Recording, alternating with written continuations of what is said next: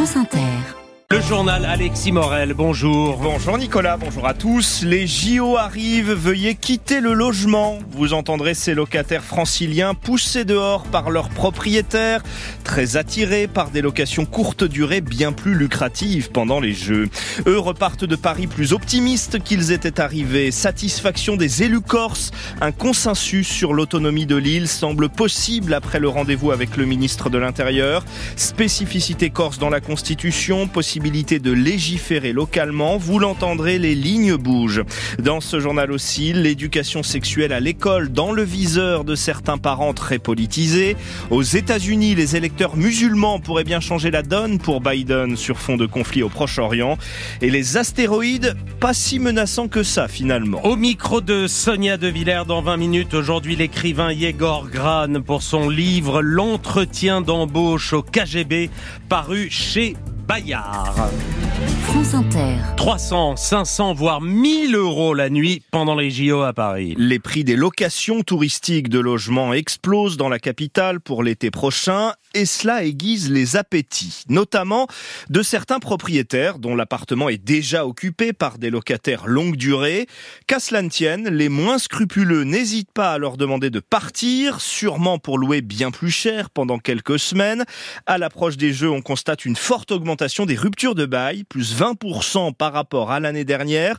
Laurent Kramer a pu joindre des locataires désœuvrés. Marie, 24 ans, n'en revient toujours pas. En décembre, son propriétaire l'informe. Il m'a donc euh, notifié que fin juin, il allait devoir récupérer l'appartement euh, pour euh, des amis à lui pour les Jeux Olympiques. J'étais dehors, quoi. Marie sait parfaitement que les JO ne justifient pas de lui donner congé, mais elle pense alors pouvoir retrouver un logement facilement. Bah en fait, ça a été assez terrible parce qu'en plus, j'étais en période d'essai. Donc, euh, retrouver un appartement euh, en période d'essai avec des agences euh, un peu retors sur les dossiers de location, c'est un peu compliqué. Certains propriétaires proposent des petites locations, mais à des prix faramineux. Même constat pour Kevin, qui lui a décidé de rester et de ne pas partir aussi facilement de son logement. Donc, moi, j'habite mon logement depuis 4 ans. Il n'y a jamais eu trop de problèmes avec mon, avec mon propriétaire. J'ai reçu une lettre me demandant de partir afin qu'il puisse avoir un, un petit à à Paris. Et donc, le récupérer pour un logement secondaire n'est pas un motif valable. Seuls les motifs légitimes et sérieux comme la vente, la réhabilitation ou l'utilisation en résidence principale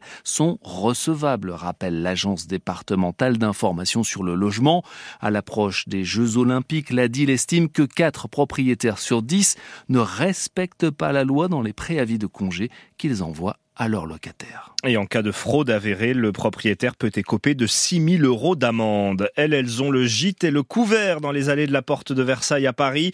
Les vaches du salon de l'agriculture reçoivent en ce moment même la visite du Premier ministre venu assister à la traite matinale avant de passer la journée entière sur place. On saura donc vite si Gabriel Attal y est mieux accueilli que le président avant lui. La crise agricole, il en sera aussi question à Bercy aujourd'hui où le ministre de l'économie Bruno Le Maire réunit banques et assureurs pour leur demander d'aider davantage les exploitants en difficulté de trésorerie. Il est 7h33, la tension baisse en revanche entre l'exécutif et les élus corses. Après un long dîner hier soir, place Beauvau, consacré au projet d'autonomie de l'île, il semble donc que les positions se rapprochent doucement, qu'un compromis euh, semble désormais envisageable après deux ans de négociations chahutées.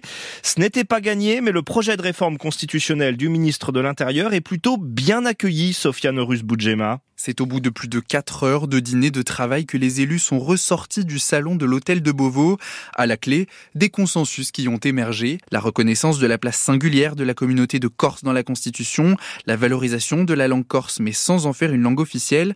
Gérald Darmanin se réjouit de ces avancées. On a beaucoup parlé de beaucoup de sujets, le foncier, la langue, le fonctionnement général des institutions. Il fallait rentrer dans le dur, si j'ose dire, il fallait sauter dans la piscine. Je suis venu avec une proposition d'écriture euh, constitutionnelle qui a eu, euh, je crois, l'avantage de créer cette discussion et je pense que nous cheminons vers un consensus. Gilles Simeoni, à la tête de l'exécutif corse, choisit, lui, de mettre l'accent sur les points d'accord. Nous sortons ce soir d'abord avec un, un état d'esprit euh, constructif, avec une volonté de rechercher le consensus et avec un certain nombre d'acquis sur ce que pourrait être cette écriture constitutionnelle, des acquis à mon sens très significatifs. Le sujet le moins consensuel reste la question législative. La Corse pourra-t-elle rédiger ses propres lois? Gérald Darmanin a ouvert la voie à cette possibilité, mais à deux conditions que les textes concernent des domaines qui seront précisés dans l'accord et qu'ils passent par le Conseil d'État et le Conseil constitutionnel. Le ministre a annoncé qu'il fixera un nouveau rendez-vous sous 15 jours qui, s'il débouche sur un texte d'accord,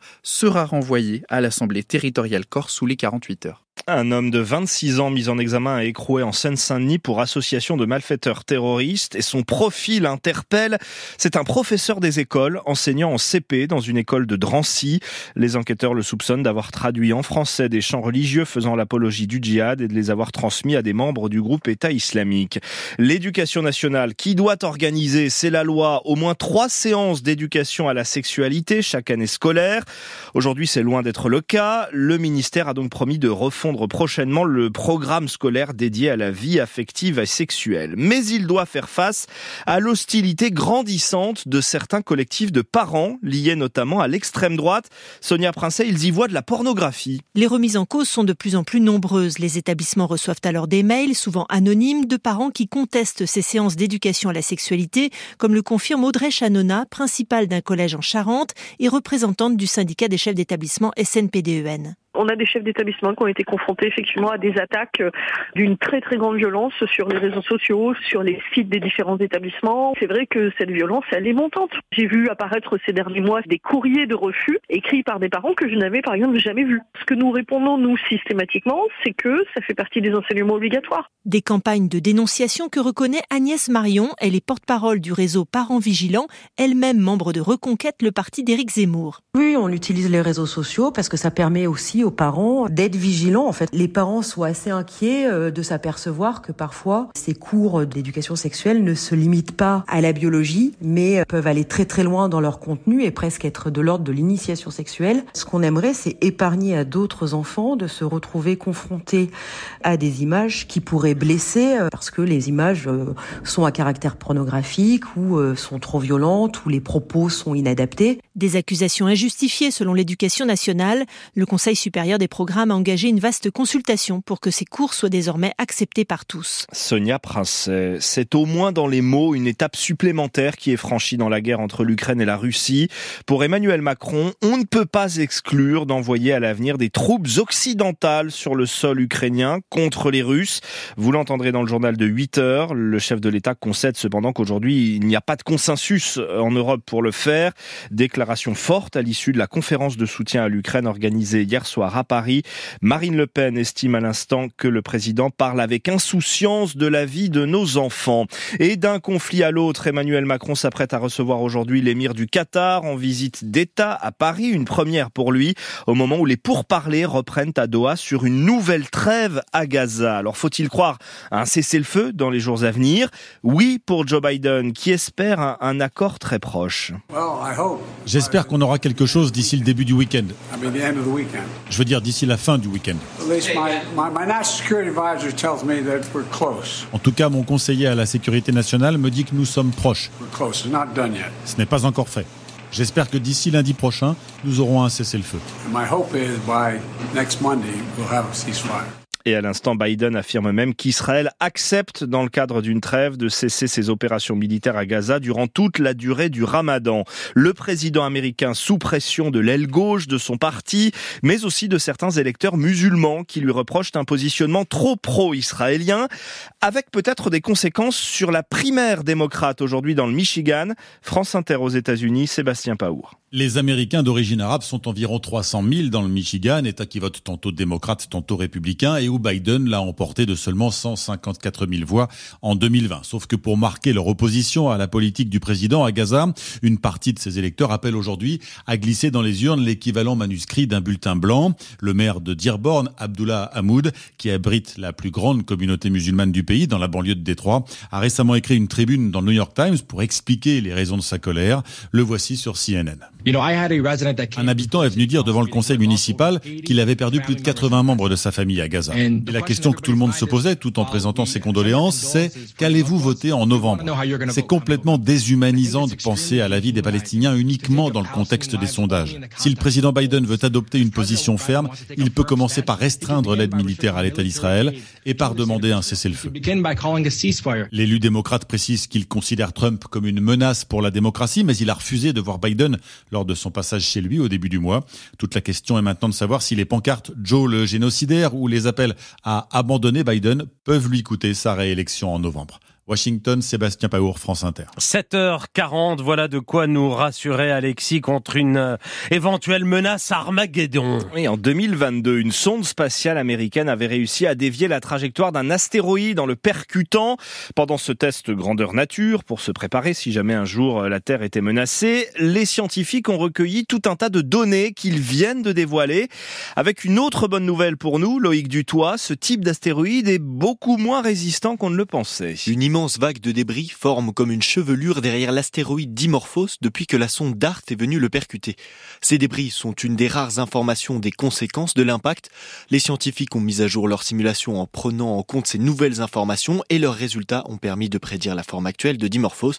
Patrick Michel est un des auteurs de l'étude. Sur la base de ce qu'on observe, et des simulations, le seul moyen de reproduire ce qu'on observe, c'est de supposer que Dimorphos est très faiblement résistant et que par conséquent, l'impact l'a complètement déformé.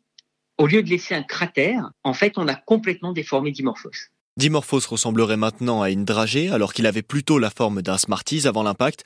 Au fur et à mesure des missions spatiales, les scientifiques sont surpris par la faible résistance des astéroïdes. Ces espèces de mini-planètes seraient en fait composées d'une roche très friable. En fait, sur un astéroïde, il y a tellement peu de gravité que pour exister en tant que roche, cette roche a besoin d'un tout petit chouïa colle qui lui permet de survivre telle qu'elle est. Ça veut dire que quand je vois une roche sur un astéroïde, certes, elle peut être très solide, mais si vous mettez cette même roche sur Terre, elle s'écroule complètement. Fin 2026, la sonde spatiale européenne ERA se rendra sur place pour observer Dimorphos. On saura alors si les simulations étaient justes. Et puis un mot de basket. Après leur débâcle lors du mondial l'été dernier, les Bleus reprennent confiance avant les JO. Deuxième victoire hier soir en match de qualification pour l'Euro 2025.